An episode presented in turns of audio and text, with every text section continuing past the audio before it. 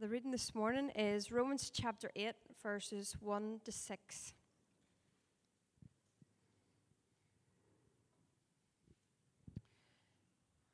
There is now no condemnation for those who are in Christ Jesus.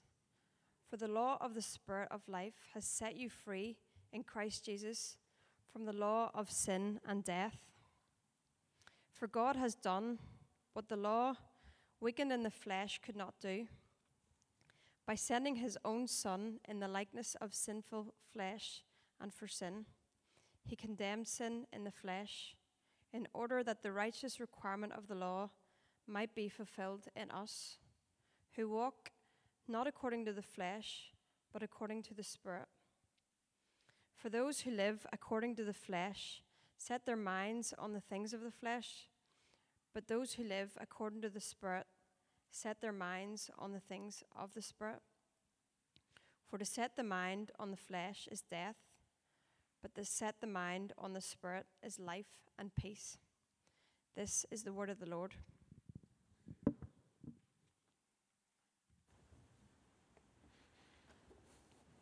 Thanks, Grace. Hello. How's everyone? It's really good to be back with you. Sorry for last week. Um, I'm a little bit wheezy still, so hopefully I don't uh, cough too much and scare anyone away. But I'm not. I'm. I'm. I'm good now. I'm good.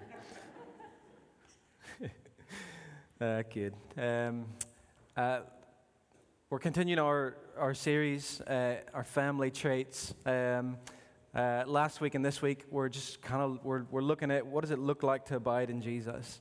Um, what does it look like to to continually practice the presence of God? So um, hopefully, I gave you a, good, uh, a, a, kind of a, an idea of what we're actually talking about last week. Um, let me give you a, a kind of brief recap. Um, my hope last week was just that you'd all go away with a better, even just a slightly better understanding of, of what we're even talking about. When we, when we say, hey, we want to learn to abide with Jesus, we want to learn to practice the presence of God, um, what, what does that actually mean um, when we say that? Um, and I essentially said, we're just talking about discerning and developing habits of awareness of God's presence in our life. Um, we just want to be aware of his presence with us all the time. Um, we looked at John 15, where Jesus, he described and he, he really invited us into this new way of living where we are no longer the, the vine who has to conjure up our own faithfulness and, and fruitfulness. Um, we are now, in the new way, just the branches. And our job is just to be with the vine. Just stay connected to the vine because He is the one who, who actually supplies us with all the health, with all the power, with everything that we need in order to be faithful, in order to bear fruit. Um, eh, it's, it's the only way forward for us, um, but it's also an amazing way forward. Uh, it's this joy filled life uh, that he's invited us into. Um, when we looked at that example of Brother Lawrence, who was uh, a cook he, he wasn't a famous pastor. He, wasn't, he didn't write a lot of books. He didn't write any books. Uh, his kind of thoughts were kind of collected into a book after he died. He, he was really, he was not well known. He was just a, a cook, he was just a dishwasher. Um, and, and, we looked at him and how he, he, he just learned to, to simply uh, practice the presence of God. He learned to just keep his mind uh, occupied with God's presence to be, to be aware of his presence. And anytime he, he felt that kind of wandering from him, he recalled that as often as he could. And, and this resulted in him dwelling in God's presence and enjoying God's presence, of being just filled with, with joy and, and, and living with uh, just the bliss of God's divine presence. Um, and, and, not just in his kind of special quiet times, but all through his day. Um, no matter what he was doing, uh, just, just practicing the presence of God in the ordinary moments. Um, and I wanted you to, to just begin to see that this way of living, uh, uh, of continually abiding in His presence, of, of being aware of His presence, is, is the only way forward for us. It's the only way to actually live the life that God wants you to live. It's the only way to live the life that you were actually created to live.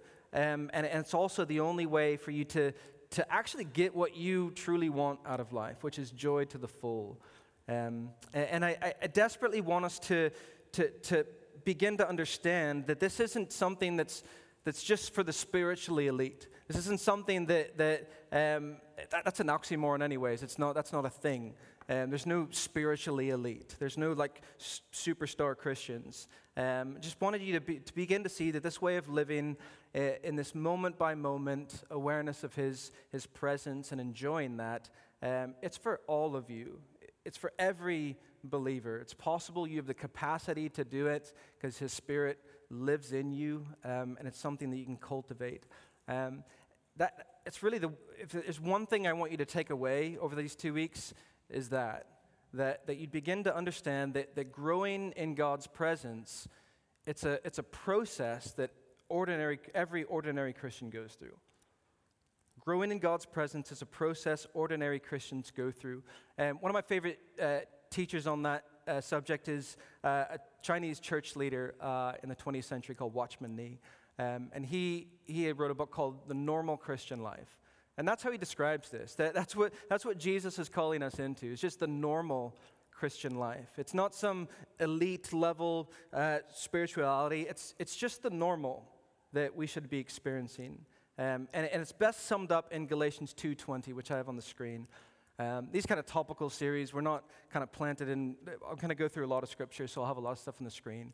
Um, it's, it's best summed up like this, uh, where Paul says, I have been crucified with Christ. It is no longer I who live, but Christ who lives in me.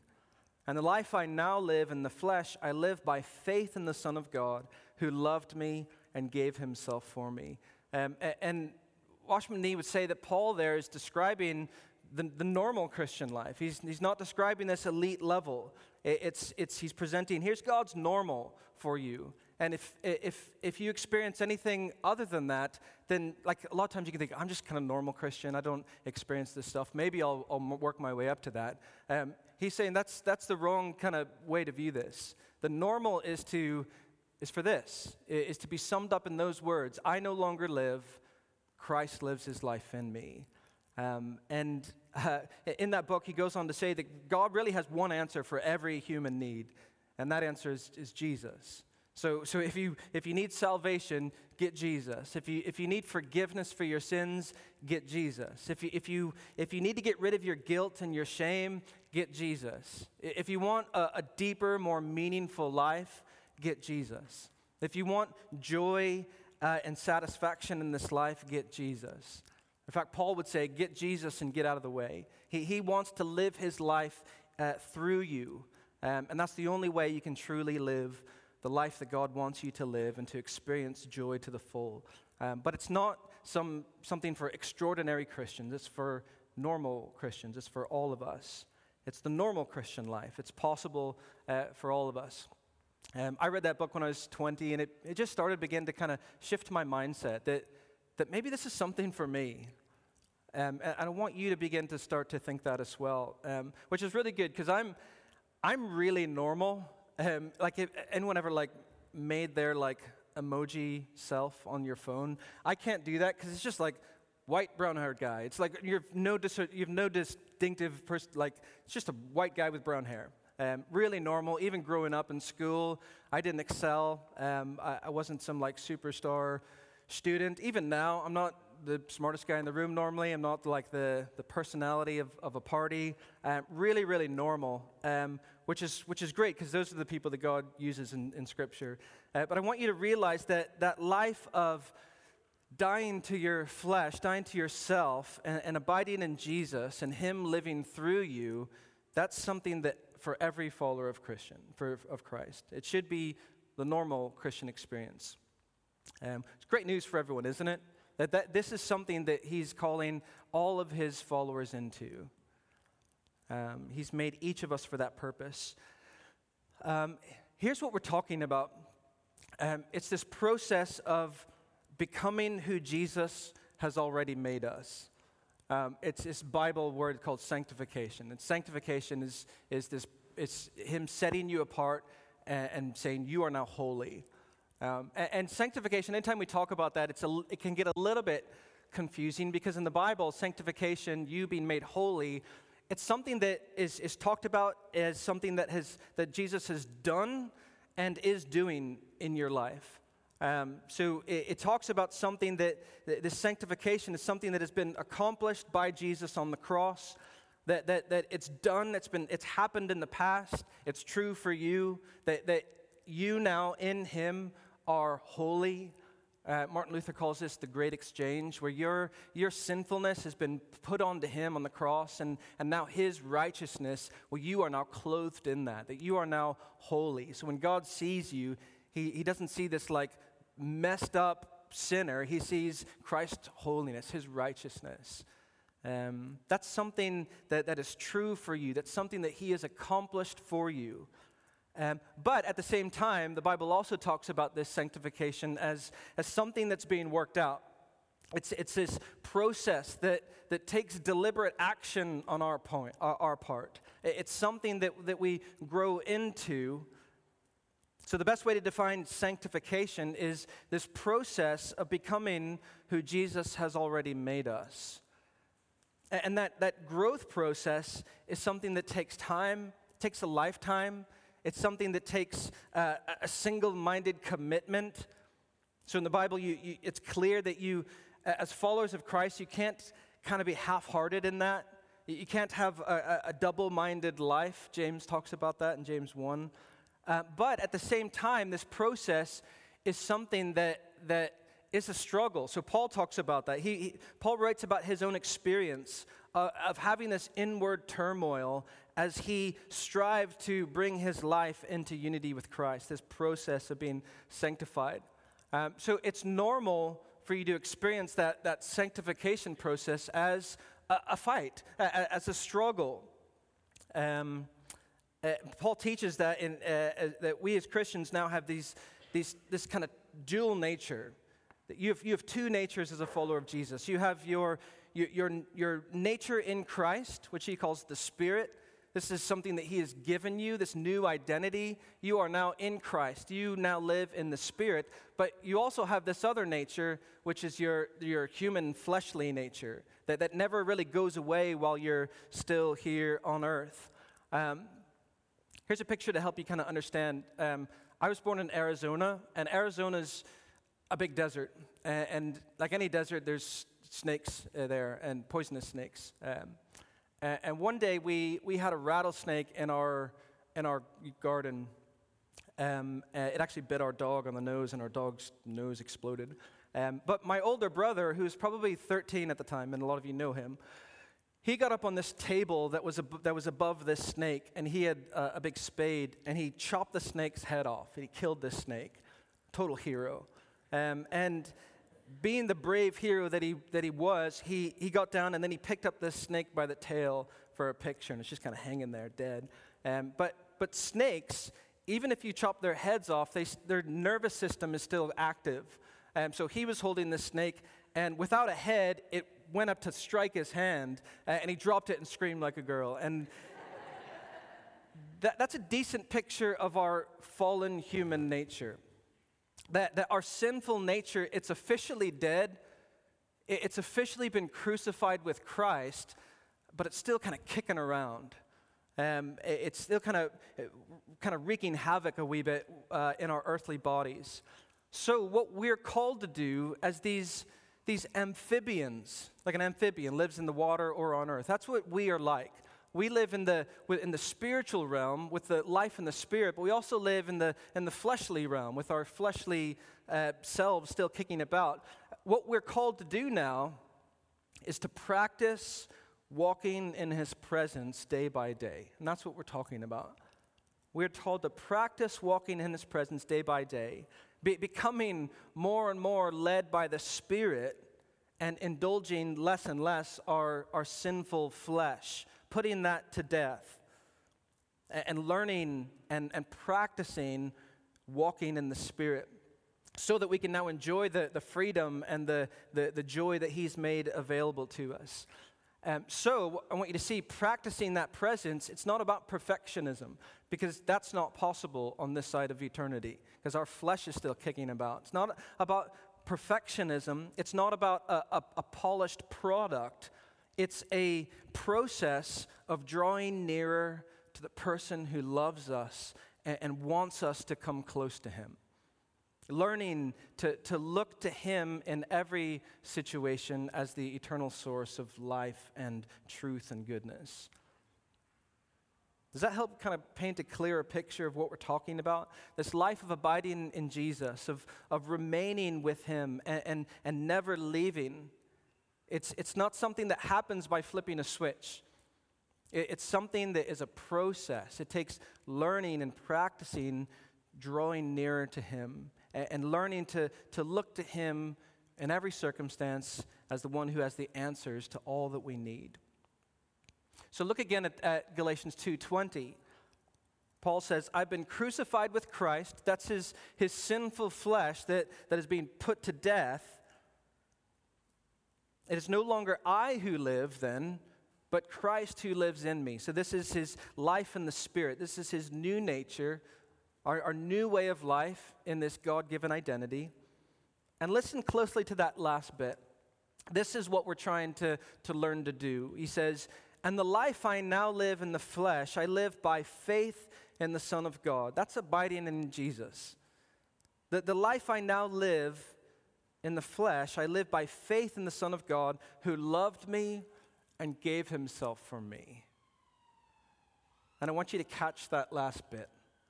Um, for Paul, the key to living this life of faith in the Son of God is to know that he loves you and that he gave himself for you. That, that's your starting point for learning how to live this life in the Spirit. To know that he loves you and that he gave himself for you. And that's absolutely essential that you, you learn that to be true. Because every single one of us has baggage, don't we? We all have misconceptions about who God is and, and what he thinks about us. We all have these, these lies that need corrected in our mind. Most of us have like dad issues of some sort. All of us have relational scars. And those things affect how we view God, don't they? And since we're, we're talking about things that are normal in life, uh, it, it's, here's another thing that's normal. It's normal to, to have this thought surely there's no possible way that God could love someone like me. Surely there's no way God could love someone as messed up as me. Um, in a way, it's normal to think that. In fact, if you've never had any kind of thought like that, you might have some pride issues that you need to kind of deal with. But surely there's no way God could love me. Surely his feelings toward me are more disappointment. Surely they're more disgust. And herein lies the, the greatest hurdle to this life of abiding in Jesus. You're, you're never going to learn to be with Him if you think that He doesn't want to be with you. You're, you're never going to want to draw nearer to Him if you think that He doesn't want to draw near to you. Friends, you need to realize that the complete opposite is actually the truth that He loves you. You need to hear that over and over again. He loves you. He, he gave up everything to get you. He, he, he delights in you. He, he sings over you. You make his heart sing. He loves you so much. And Paul says in, in Romans 5 8 that the proof that that's true is found in the cross of Jesus. So he says that, that God showed his love for you. He proved his love for you, and that while you were still sinners, before you even wanted God, he showed his love for us that Christ died for us. He died for you before you ever wanted him at all. That's proof. Eh, it's hard to believe. That's, that's a truth that you're gonna, your flesh kind of rejects. You want to reject that every single day. But it's true that He loves you, that He delights in you, and He delights when you draw near to Him. No matter how many times you've, you've, you've strayed away, no matter how many times you've rejected Him, He delights when you come to Him again.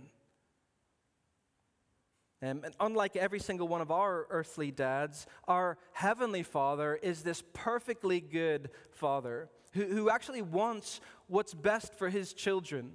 And He gives the best gifts. And the best gift that He can possibly give us is intimacy and fellowship with Jesus. Because that's where endless joy is found. He wants what's best for you. And so He's inviting you to come to Him and to remain with Him.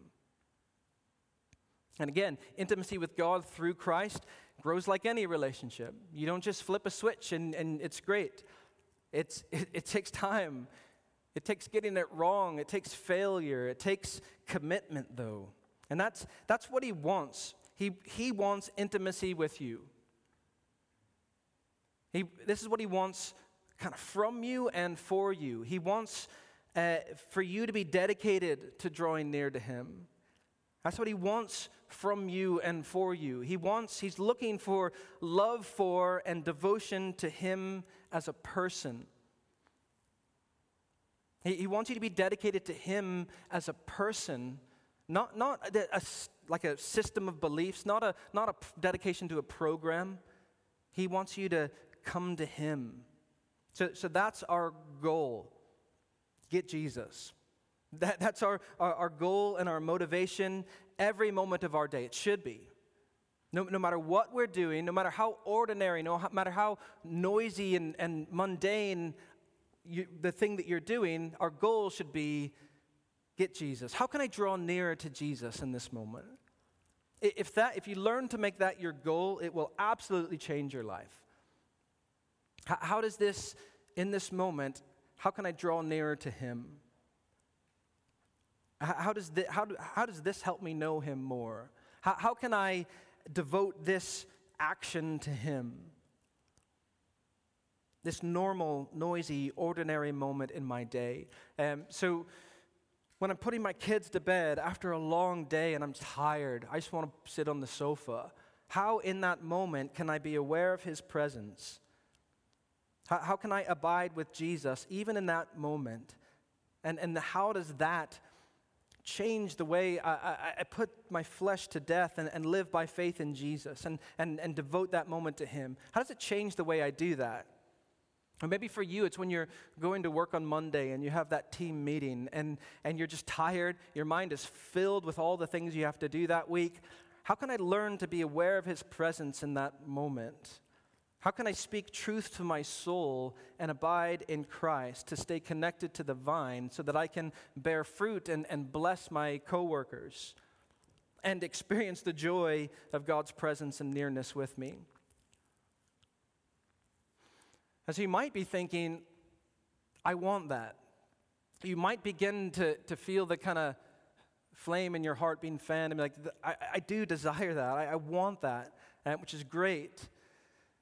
You might be thinking, I want to learn to abide in Jesus. I want to continually practice his presence and be aware of his presence. Uh, so tell me what to do. What, what, what, tell me, what, what, steps do I need to take? Give me the action points. Um, and, and, listen, when we do start to get practical and, and begin to look at what this life actually does look like, how, do we do it? There will be action.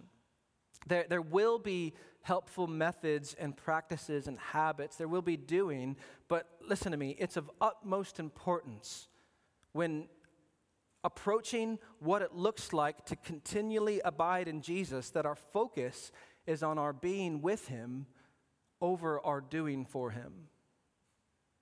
That should be our, our focus as we approach this, is our being with Jesus before we begin to, to think about our doing for Him. So, our focus every day when we wake up and through the rest of our day, and when we put our heads on our pillows, should be being with Jesus even before we begin to think of our doing for Jesus. Listen, doing for Jesus is absolutely essential, isn't it? We just spent three months in the book of James, and that book is all about being a doer of the word, not just a hearer having a faith that works. That the way you can tell someone's faith is genuine is look at their life, the way they live their life. So it's absolutely true. Intimacy with Jesus will result in activity, but as one of my favorite poets and theologians, Aaron Weiss, says, a glass can only spill what it contains. You, you, you cannot give what you do not possess. So our doing it must always flow out of our being with Jesus. Our, activity, our doing for Jesus, as important as it is, should never outpace our being with Him.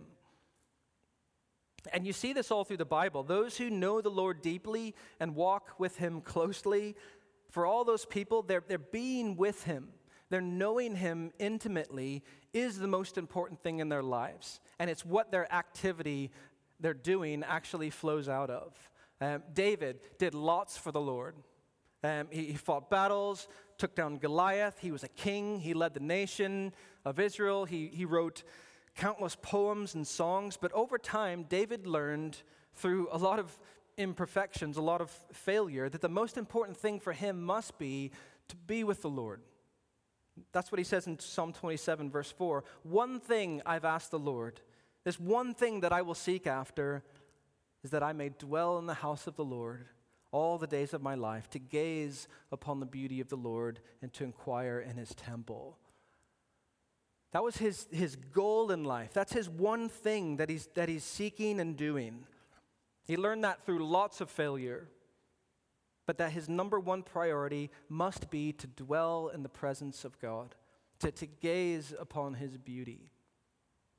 His, his doing for God must flow out of his being with him. Um, so turn to Romans chapter 8 if you have your Bibles open. Um, Paul talks a lot about doing. Paul wrote most of the New Testament. There's a lot of activity for the Lord. And he liked using kind of, kind of sporting metaphors, running the race to describe a, a Christian life. Um, he described himself as a boxer. Um, he knows there's activity, he knows there's doing, but even for Paul, that doing must always flow out of our being with the Lord. Um, so read from verse 1 again. Therefore, uh, there, there's therefore now no condemnation for those who are in, who are in Christ Jesus. Amen. Amen. So good. For the law of the Spirit has, uh, the Spirit of life has set you free in Christ Jesus from the law of sin and death. For God has done what the law, weakened by the flesh, could not do. How did He do that? On the cross. He accomplished that on the cross. He condemned uh, the, uh, the, sin in the flesh. Uh, he did that by sending his own son in the likeness of sinful flesh and for sin. He condemned sin in the flesh. Why did he do that? Verse 4 says, in order that the righteous requirement of the law might be fulfilled in us. So that's something that we could never do under our own effort. We could never fulfill that, but Christ comes and he fulfills that for us. And listen how he look at how he describes us. He says, Us who walk not according to the flesh, but according to the Spirit. So there's that putting to death the flesh again, our sinful nature, and, and living and walking in the Spirit, our, our new nature. And that's how we're, we're called to live now in our new identity in Christ. We will walk not according to the flesh, but according to the Spirit. So, Paul, right away, he says it's going to involve doing. There's going to be walking, there's going to be running, there's going to be activity. But listen what he says in verses 5 and 6. Listen closely. He says, For those who live according to the flesh set their minds on things of the flesh. But those who live according to the Spirit set their minds on things of the Spirit. You catch that? Do you see what he's saying? He's saying you, you, will walk in a new way. There will be a change in your doing. You'll walk according to the Spirit, but that doing, that walking, must flow from your being. That, that, that walking must be a result of what you set your mind on. So, so we're called to walk according to the Spirit, but that will result from you setting your mind on what the Spirit desires. And for Paul, this is a matter of life and death. He says, For to set the mind on the flesh is death, but to set the mind on the spirit is life and peace. So he's, again, he's saying, This is a much better way to live. This is a way that results in peace and life, not death. But for Paul, our starting point is not the walking. Our starting point, what comes first, is setting our minds on the Spirit. Our doing for the Lord must flow out of our being with the Lord. And so, so uh, Brother Lawrence learned to, to, to work out of his being with the Lord. He may have worked, he may have been working in the busy kitchen, but his priority in that moment was to be aware of God's presence and to enjoy it. Paul would say what he was doing was he was setting his mind on heavenly things. He was setting his mind in that moment on what the Spirit desires. Brother Lawrence was doing Galatians 2:20 in those moments. It's no lo- I have been crucified with Christ. It is no longer I who lives, but Christ who lives in me. And now I live this life I now live in the flesh, not according to the flesh. This is in a different way. I, am in the flesh. I'm, I'm working. I'm doing dishes, but I do that. I live by faith in the Son of God who loved me and gave Himself for me. So, do you see that amphibious life of Brother Lawrence? He was living his life in the flesh. He was doing earthly things. He was doing the dishes. He was making meals. But at the same time, he's saying, My mind is set on heavenly things. I'm, I'm living by faith in the Son of God. I'm abiding in his love, in the love of the one who gave himself for me. And he was just enjoying that presence and that nearness. You see how we're called to live in both worlds at the same time? The, the spiritual overlaps with the material. But Brother Lawrence was, was taking seriously Jesus' call to be a branch that stays connected to the vine. No matter where he was, no matter what he was doing, his first priority was to remain in his love and practice being in his presence. He was just enjoying God's presence, that nearness that we can now enjoy because of Jesus. Paul says there will be doing, but it must flow out of your being with God. It must flow out of setting your mind on heavenly things, on things of the Spirit. Um, and in a lot of ways, it seems simple, doesn't it? Don't think about these things, think about these things, and you'll be grand. Um, but that's not the way it works out in our life, is it? Because again, it's that struggle. It, it's, it, it is a fight. We, we are, our minds are prone to wander. Like it's frustrating just how easily my mind gets fixated on the wrong things. Do you feel that way too? Our, our minds can so easily get, get fixated on the wrong things. Sometimes not even just, not even like the worst things, but just not the best things. And that plays itself out differently in, in all of our lives. For some of you, it will be when you're, when you're up for that fourth night in the row with a crying child, and your mind can just easily kind of get fixated on the wrong things. Or maybe it's when you have your calendar open, you're planning out your week. Maybe you're going, going through your finances, and your mind can just get caught up in the wrong things. Maybe it's when you're just in your home and looking about your house and you're thinking about other people's houses, and your mind starts to get distracted and fixated on fleshly desires. Or maybe it's when you're scrolling on your phone and your mind just starts to get caught up by the flesh rather than the things of the Spirit. So, whatever it is, our minds are prone to wander, and we so easily return to the fleshly things. We so easily, uh, uh, the, the, the desires of the flesh begin to take up residence in our minds again. We begin to wander into anxiousness and, and worry and anger and pride and, and jealousy and discontentment. We, we begin to wander towards ignoring God in his moment by moment faithfulness and presence. Which is why Paul says, before you get to your doing, set your mind on the things of the Spirit, what the Spirit desires, not on what the flesh desires. Um, he says it again and actually builds on it in Colossians 3. It's on the screen. Uh, he says, Since then, you have been raised with Christ. So, fill in the blank there. If you've been raised with Christ, it means you've been dead. You, you've been crucified with Christ. So, he's saying the same thing here again. Since you've been raised with Christ, set your hearts on things above, where Christ is, where, where Christ is seated at the right hand of God. Set your minds on things above, not on earthly things, for you died, and your life is now hidden with Christ in God. When Christ, who is your life, appears, then you will appear with him in glory. Brother, sister, what are you setting your mind on? Is it where Christ is? Is it with, with His presence? Is it on God's things? Or is it on earthly things? And you'll be able to tell based on the fruit in your life.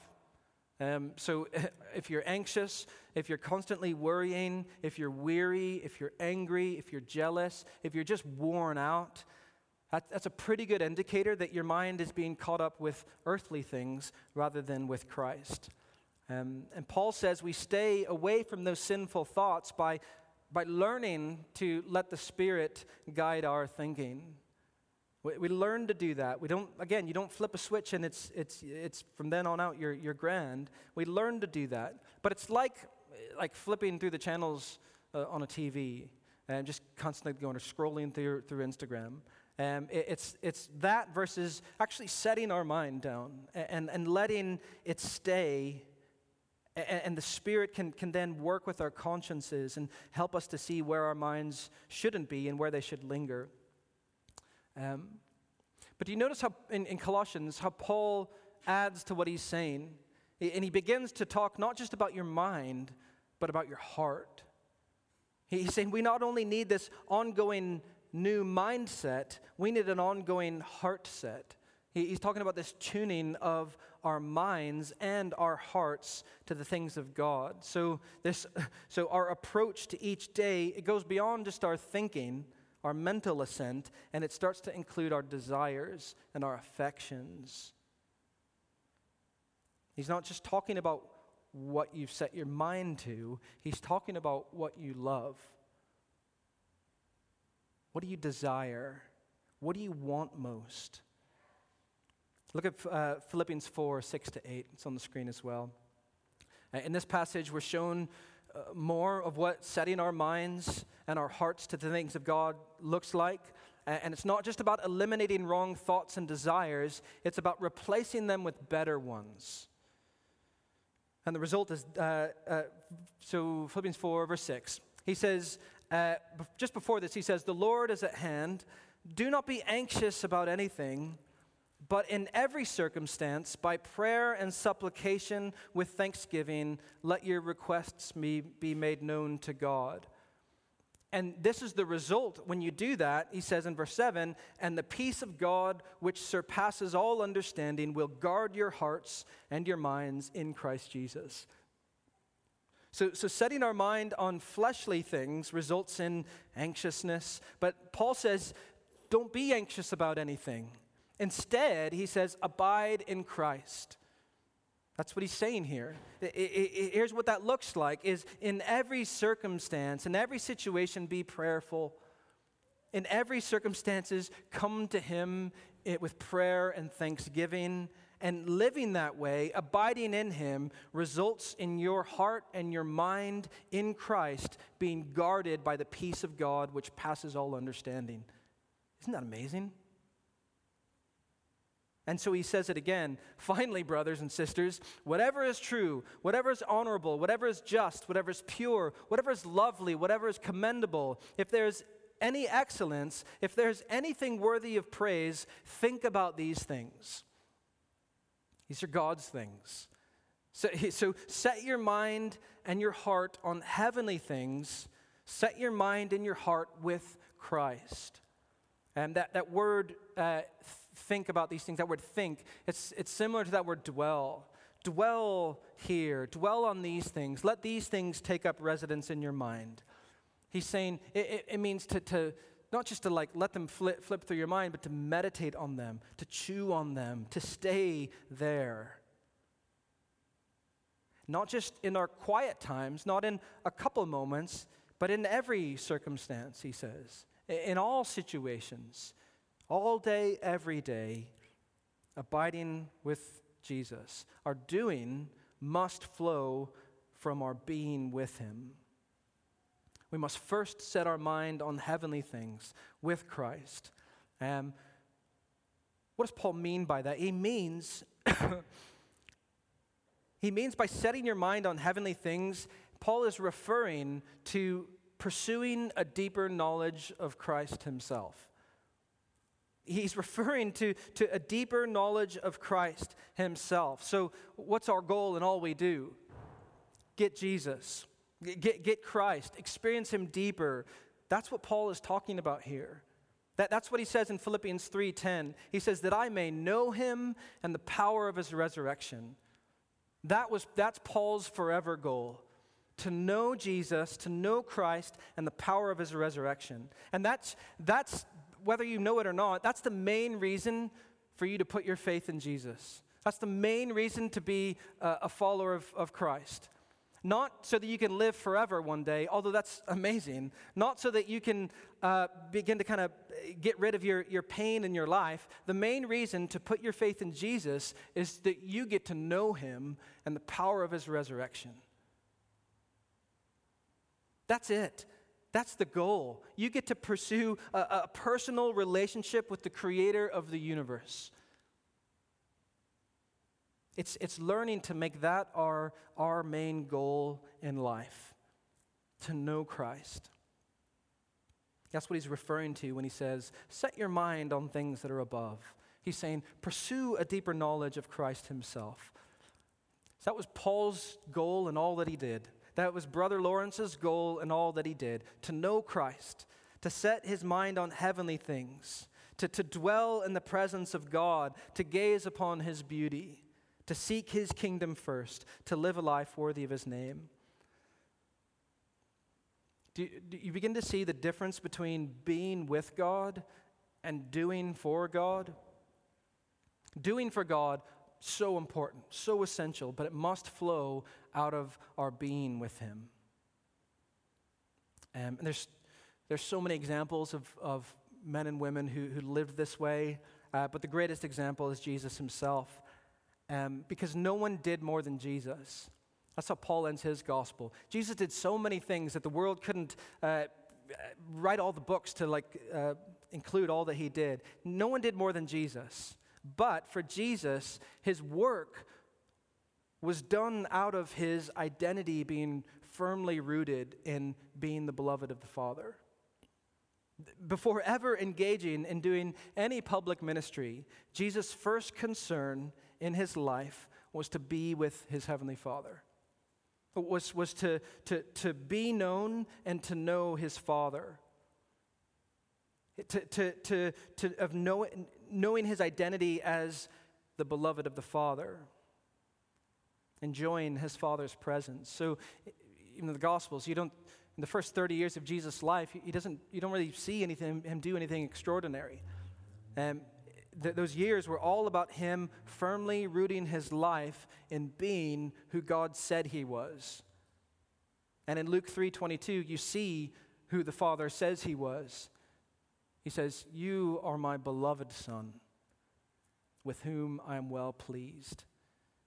And so Jesus' first priority on, uh, uh, of his life on earth was to firmly root his identity there. And I want you to see that we are now called to do the same thing. We are now called to know that in Christ that we are now the sons and the daughters of our heavenly Father that we, despite our sinful past, that we are now the ones with whom he is well pleased. Not because of anything we've done, but because of what Christ has done. We're called to root our identity there. We're called to, to recall that often as we can, to dwell there before we begin any doing. Follow Jesus' example um, and, and when Jesus began to do his ministry, um, you see, he goes into the desert. Um, he has those three temptations from Satan um, during those 40 days in the wilderness. And those temptations, they're mainly focused on that issue of, of doing versus being. So, two of those temptations are essentially if you are the Son of God, do something. And the third was a bribe to abandon that relationship with his Father and to bow down and worship Satan.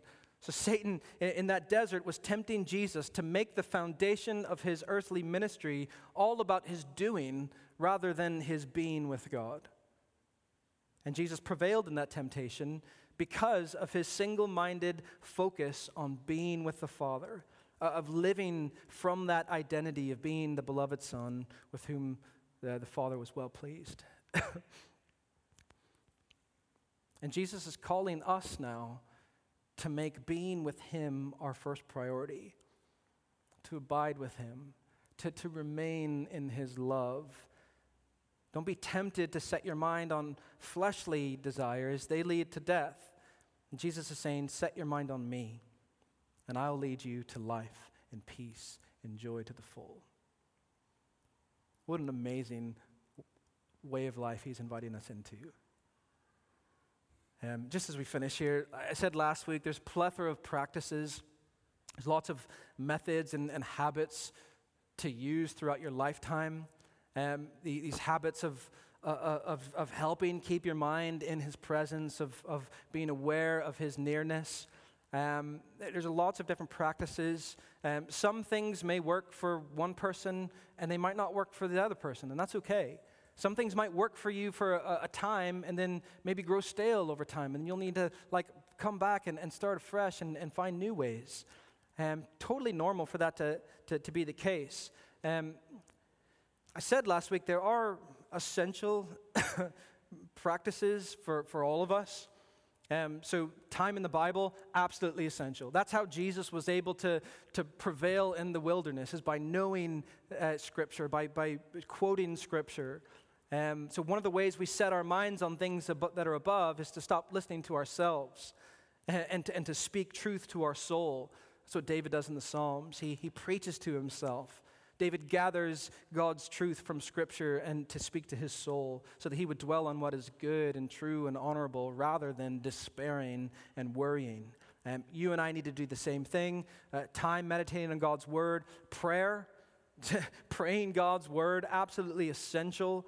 Um, being with God's people, being part of the church um, for every believer to, to be able to abide with Christ. Abiding with Christ, it's not a, an, a purely individual pursuit, it's a community project. Um, silence and solitude, that, one, that one's it's hard. Um, I think it's clear, though, through Scripture that silence before the Lord is a key component. You, you won't be able to abide daily with Christ without silence and solitude. Um, Jesus constantly taking himself off to be with his Father. Um, so, there are practices that will be essential for every follower of Jesus. Um,